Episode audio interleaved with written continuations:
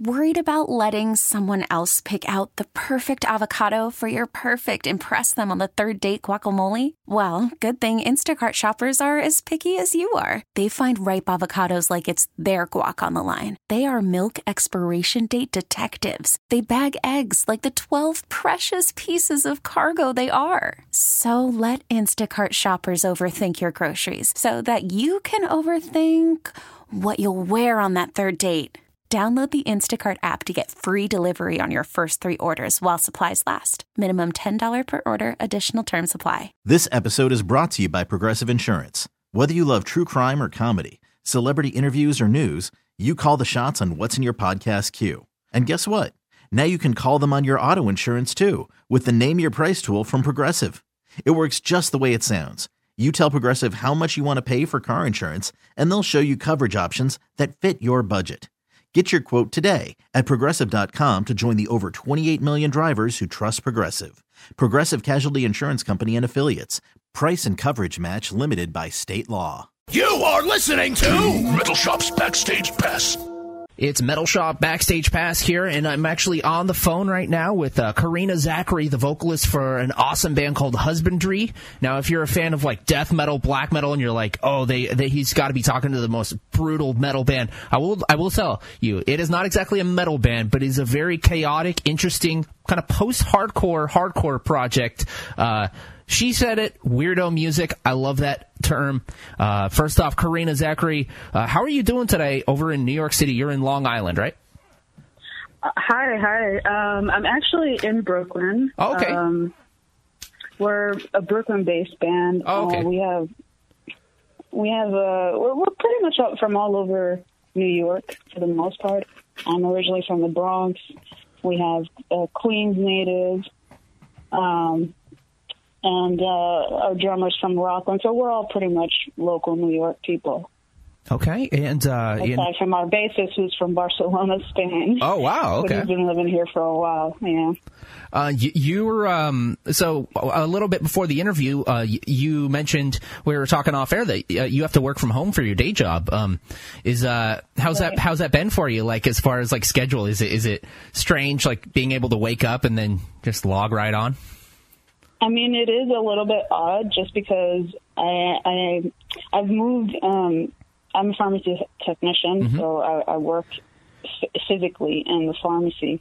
And so throughout the years, I've kind of moved through different departments. And the department that I'm in now, it's more of an administrative role. Mm-hmm. So it kind of does lend itself to being able to work remotely. Yeah. And it was coincidentally something that I have been working towards. It just sucks that it's, you know, due to these circumstances with COVID-19. Yeah.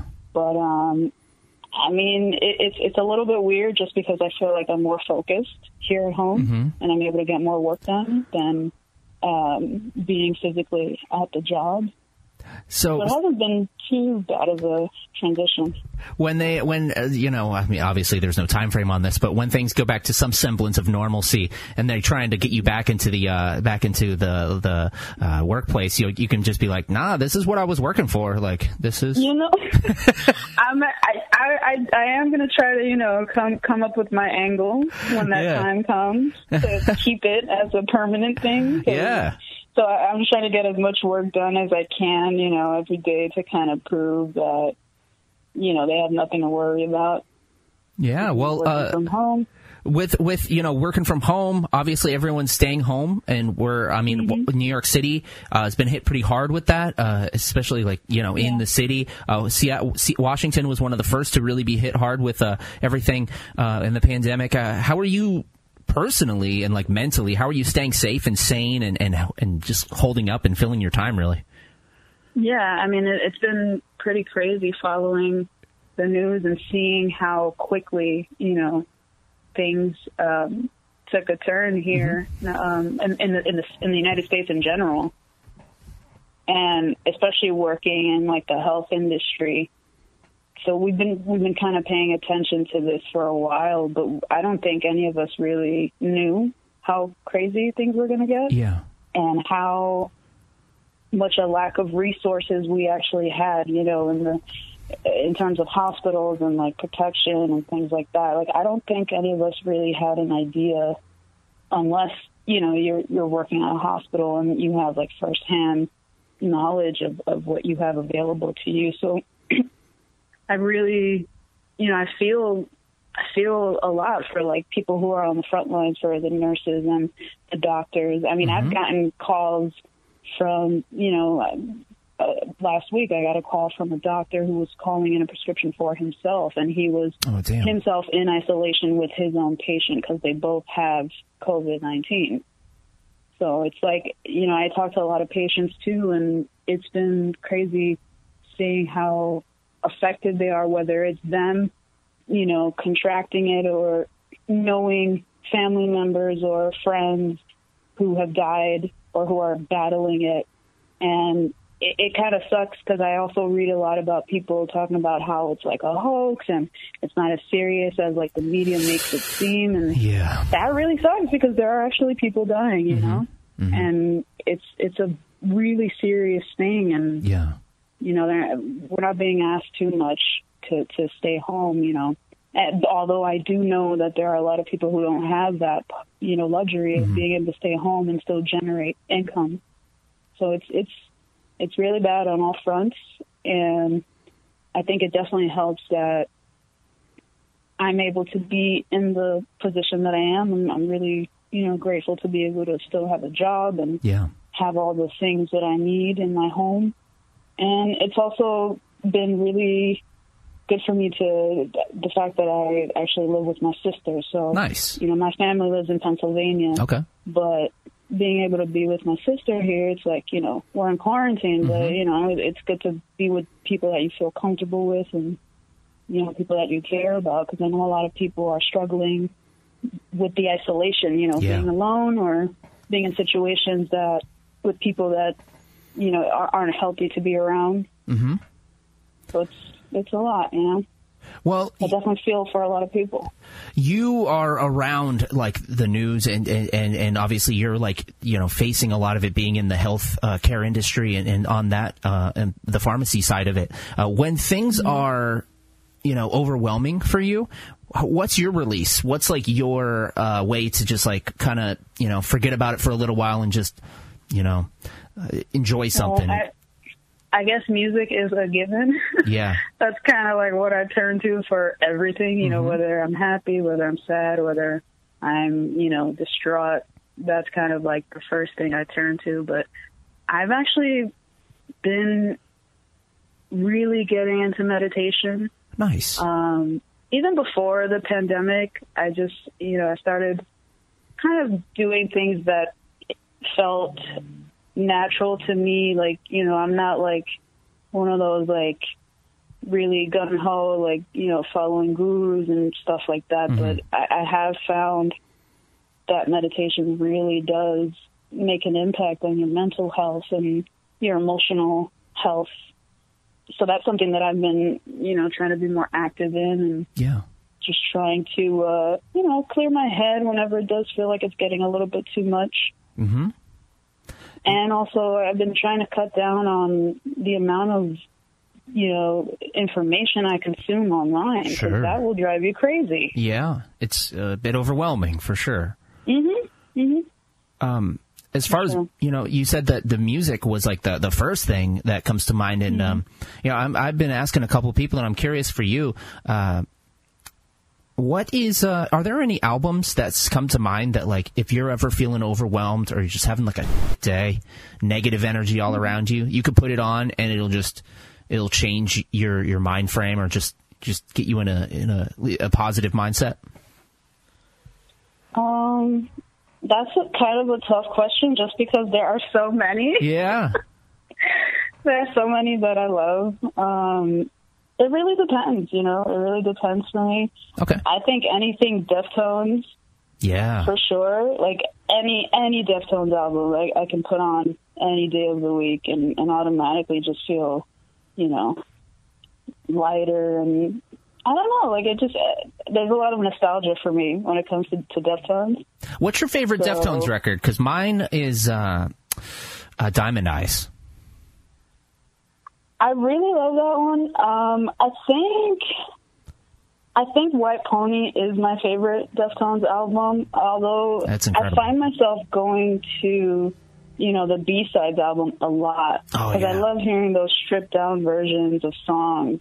And that Sade cover? Yeah, the Sade cover. I was just listening to that, like, on repeat the other day. Hell yeah.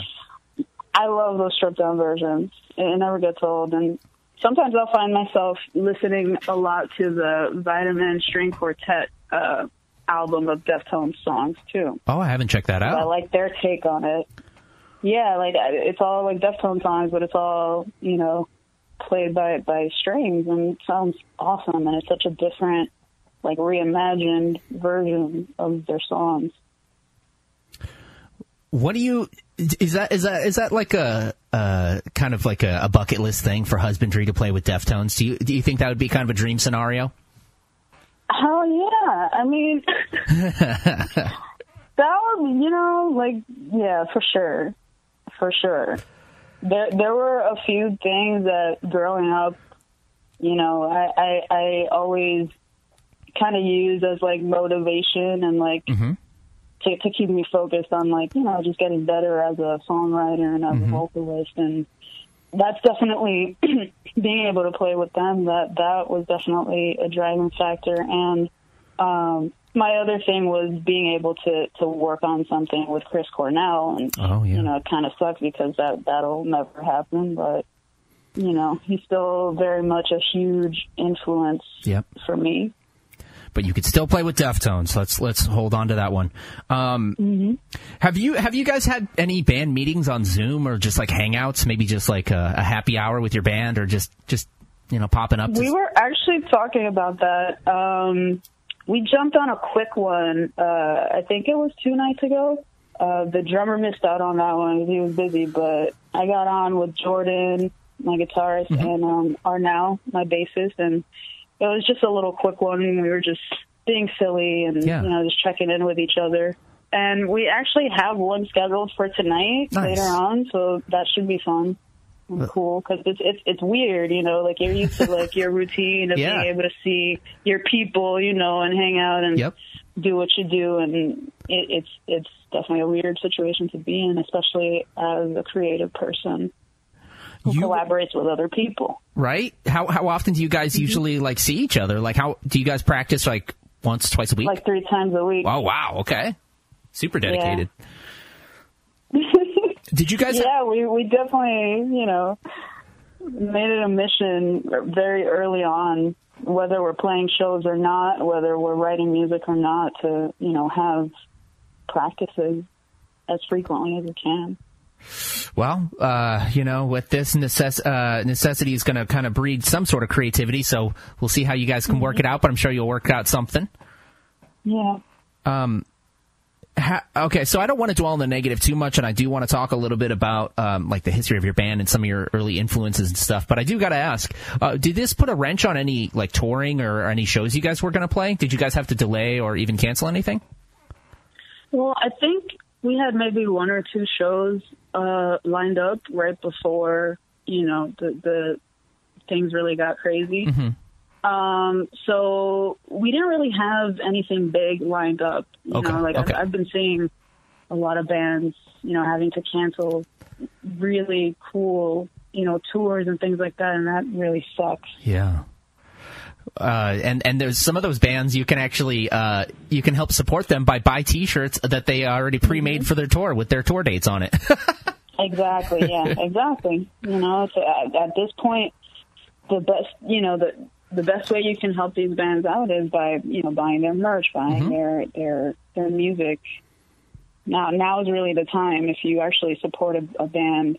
And you really love them and, you know, you want to help them in whatever way you can, actually purchasing what they have to offer. Absolutely.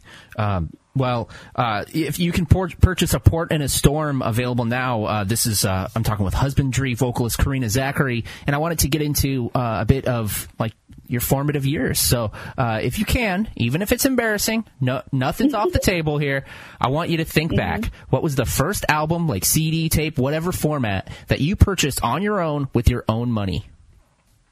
It's my own money. Mm-hmm. Damn. Well, here goes. Yep. The first physical CD.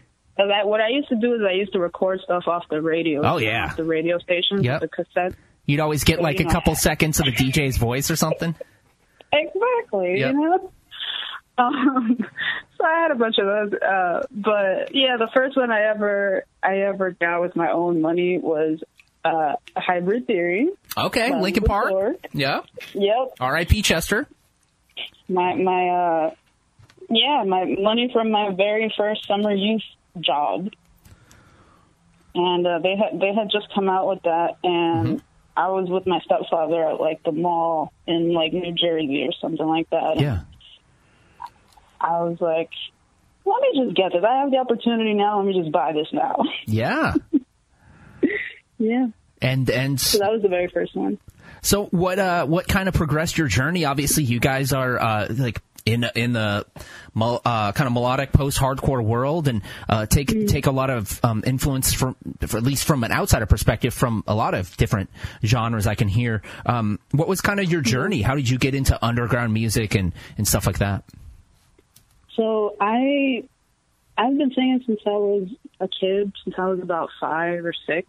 Awesome. And the problem is that I was really shy about it. So when I was about 11 or 12 and I got to middle school, I was like, all right, if I'm going to be doing this, I got to get over my...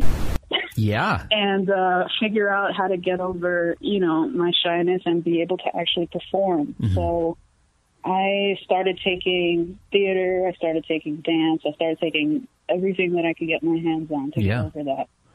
And eventually I ended up in an after-school program that was like a band, and they had 2 vocalists, me and another girl, and we were more on the R&B kind of side. Okay. So my origins in terms of singing are very much like rooted in R&B and blues and... Mm-hmm. You know, that sort of thing. At the same time, you know, I was listening to Alice in Chains and, like, you know, other bands because my father, because he was very much into, you know, alternative and rock and heavy music. You got the rocker dad.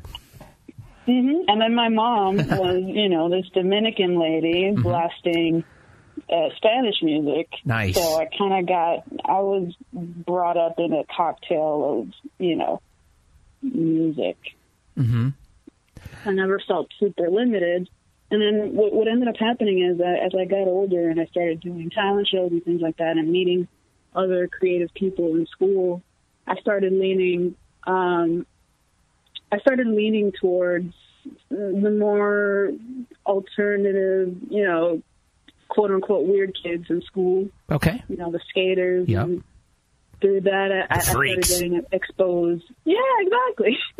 I was involved in so many different social circles in school. Yeah. You couldn't really pin me down. So, you know, I was in this math and science program in school, and then I also hung out with the theater kids, and then, you know, so I never really had to choose in terms of like the people and the things that I like, and I've never been the kind of person that likes to be boxed in anyway. Yeah. So for me, it's always been free reign, and I had a lot of friends that were in bands, and we would go to local shows and things like that. And the one thing that I kept seeing was that there were never enough girls, It was in bands or in the crowd, like there was never enough girls. And at a certain point, you know, I was like, you know what? I can do this. So I started just, you know, messing around with friends and trying to get them to let me audition. Yeah. And, yeah, a lot of the times I didn't really get taken seriously because it very much was like a boys' club growing up. Mm-hmm. And so that kind of inspired me to get a little bit more serious about it and hone my skills on my own and start writing my own songs and just, you know, experimenting. Because I feel like I've always been the kind of person that if you tell me I can't do something, that just makes me want to do it even more. Yeah. Yeah. And so as I got older, you know, I started really experimenting and meeting other people who wanted to, you know, work on music. And mm-hmm. so I've essentially been in and out of band since I was about 18 or so, 19. Oh, okay, give me the names. Give me the names here. So, let's see. So I was in a band called The Perfect Wake. Okay. I was in a band called This Side of You. Ooh. And then other bands that were less official, I guess, less more of the on the jamming side. Yeah. And, informal. Yeah, so there was a lot of that, and you know, projects that never really took off. Sure. And it was, you know, I actually met the Husbandry guys.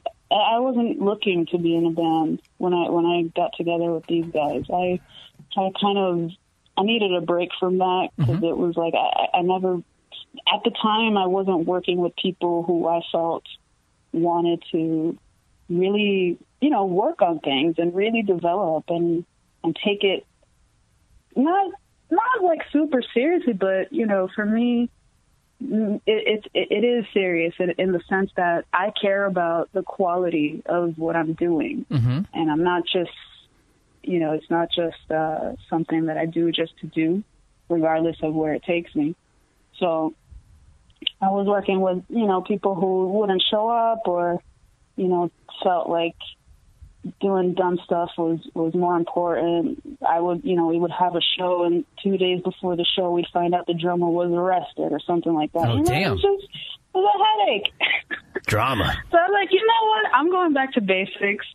I'm going to find a guitarist, and I'm just going to start making, you know, I was writing some, like, blues, like, folksy stuff. At the cool, time. Yeah. Like, I just need a guy who knows what he's doing on guitar, because I dabble, but I know my strengths. Mm-hmm. So I was like, let me just find a guitarist that, you know, I click with, and, you know, just strip things down and take it back to basics. And I was actually on Craigslist looking for that person, and I came across an ad that the Husbandry guys had put up where they were saying they were looking for a vocalist, and I initially was hesitant to reach out, but I read their influences, and I was like, these guys sound like they really want to do this, and we have a lot of the same influences, so yeah. I was like, what the hell? Let's try it. Let's give it one more go. And how did that go? How did the first initial, like, you know, jamming, like, would you guys, you know, how'd you guys get along, I guess? So what ended up happening is that once we actually got in touch, they had already been playing locally as a three-piece, like, instrumental. Yeah. They had also tried out other vocalists, so, you know, I asked them to send over anything that they had recorded, and they sent me a few songs, instrumentals that they had recorded. Yeah. And what I did was I chose one of them, and I wrote to that song. And then I did a little bootleg recording of my idea for the song. Yeah. And I sent it back to them. And I was like, if you guys like it, let me know what day you guys are free, and we'll get together and we'll try it, you know, in person. And that's what ended up happening. I showed up, and, you know, we spoke for a little bit and got to know each other, and we played the song, and it was kind of like, all right, I'm your singer. Oh, that's awesome. What year was this? This was 2013, if I'm not mistaken. Okay, so this is, you guys been doing it for 7 years. We have. It's crazy to think about, because it doesn't feel like it. Yeah. But yes. Damn. I think we all have a little extra time these days, so I'm going to do that. I promise you that I'm going to do a little deep dive, and I'm going to go back, you know, I'm going to do the backwards way. I'm going to go to the most recent album after Port in a Storm, and then I'm going to go all the way to the first EP. So I'll report back on my thoughts, and I'm sure I'll love it. So, and then it's also funny to me too, because there are certain things that I'll listen back, and I'm like, what the hell was I thinking? Back then, like, what was that, Karina? Yeah, kind of like cringy early moments, right? Yes. And even, you know, things that, because they always laugh at me, because a lot of things that I get inspired by, like, you know, it comes from like TV shows or like characters, movies, things like that. So like, I always remember the shit that I write about, and I'm like, what the hell were you thinking? But it's always funny to me too, because, you know, it'll start off like that. A lot of times I'll start off knowing exactly what I want to write about, and then halfway through the song, it turns into something completely different. Or I'll start off, you know, just kind of aimless, and once I finish the song, I'm like, oh, this is what that was about. Mm-hmm. So it's always different, depending. Well, I mean, obviously, we were saying how there's no, you know, timeline for this, but let's imagine, you know, things get back to normal, or at least a semblance of normal, or what people are saying is, quote unquote, the new normal, right? What when that happens, what are some of your goals? If that's 2020 or 2021, what things are you looking to achieve with Husbandry? I think we would all agree that we would want to get back to playing shows ASAP. That would be cool. Yeah, I mean, yeah, it's like there is such a satisfaction that comes from playing live and like connecting with people in person through shows. You know, it's very different sitting down to listen to a record and like actually experiencing the energy that's behind that in person. Yeah. And that goes for us too, playing the show. It's you know, like something being unleashed. So we definitely missed that.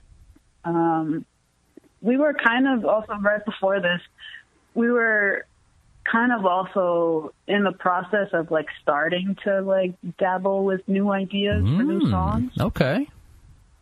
So that's going to be something that's going to be really fun for us, because we're trying to basically go left from where we went with this album. Okay. So we're trying to be a little bit more open to things that we weren't willing to try before.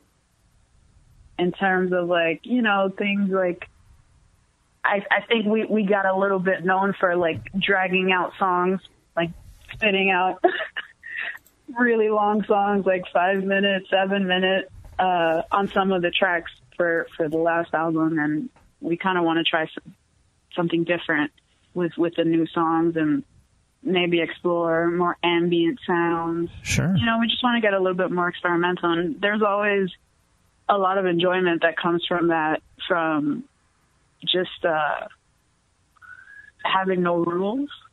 Okay, yeah. Not boxing yourself in, yeah. Mm-hmm, mm-hmm. Nice. Yes, and you know, being affected by all of this that's happening, I think, you know, when we do come back together, whether it's with the band or whether it's with people that we know, we're going to be different, you know? Nothing is going to be the same. Yeah. I don't think there's a way that something like this can happen and things can truly go back to the way they were, you know? It's certainly going to be it's going to be like that thing, like AD, you know, BC, AD. It's going to be like PC, post-COVID, you know? Yeah, exactly. I mean, people are changed, you know? The access to information that we have, constantly seeing how people are affected by this, like it changes you mentally, emotionally, like. And it also serves, I would hope, it also serves to give you perspective about the things that are actually important in life. You know, maybe there's stuff that you thought were super important before, and now you're realizing that, you know, maybe you ought to shift your priorities a little bit. That's a good point. I think, you know, just be open to those things and I guess, you know, reassess. And it's certainly giving us all a lot of time to think about what's important to us. So I do agree with that. So, you know, I do want to play a song by you guys. So I'm going to go into the first song from the album. But before I do that, I did want to end by asking you something that I like to ask a lot of people. And it's something that I'm putting you on the spot. So, you know, you can take some time with it. But I want you to... I'm scared now. All right. Well, don't be scared. I know you're a music lover, so it's going to be easy on that end. What are four albums that have directly, positively influenced your life? Four albums that have directly, positively influenced my life. Mm-hmm. All right. Let's see. That is really tough, but okay. So I am going to say White Pony. Yeah. My Deftones, yes. Hell yeah. I'm going to say White Pony. I also want to say Our Mother the Mountain by Townes Van Zandt. Oh, wow, okay. Because before coming across that album, I hadn't really explored that kind of music. Uh-huh. And I didn't realize how much I was going to connect to it and connect to his songwriting. And that album kind of opened the door for me to other artists as well. Yeah. What else? Let's see. Damn, this is hard.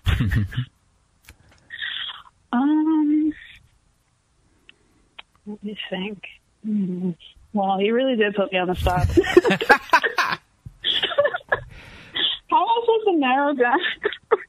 Well, I mean, it doesn't have to be like the definitive like things. Just a couple things that you love. Mhm. So I will say Aaliyah's last album. Oh yeah. The self-titled album. Mm-hmm. Mainly because that album is something that really inspired me to dive into singing. Yeah. Like it really inspired me to get over. That came out around the time I was like 13 or so. Okay. Yeah. And that really, I had always been really influenced by her. Mm-hmm.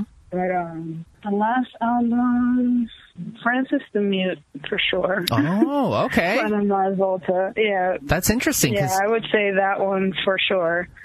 When I hear Husbandry, it reminded me a tiny bit of Mars Volta. Not saying like, but it was just like it. No, we're definitely fans.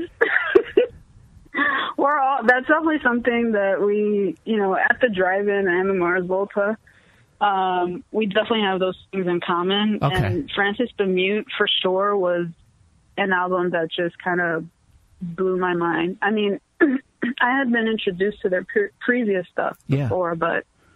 At the specific time that I got to that album and the things that were going on in my life at that time and the things that I was into. I mean, I was reading The Doors of Perception by Aldous Huxley and doing a little experimenting of my own, if you know what I mean.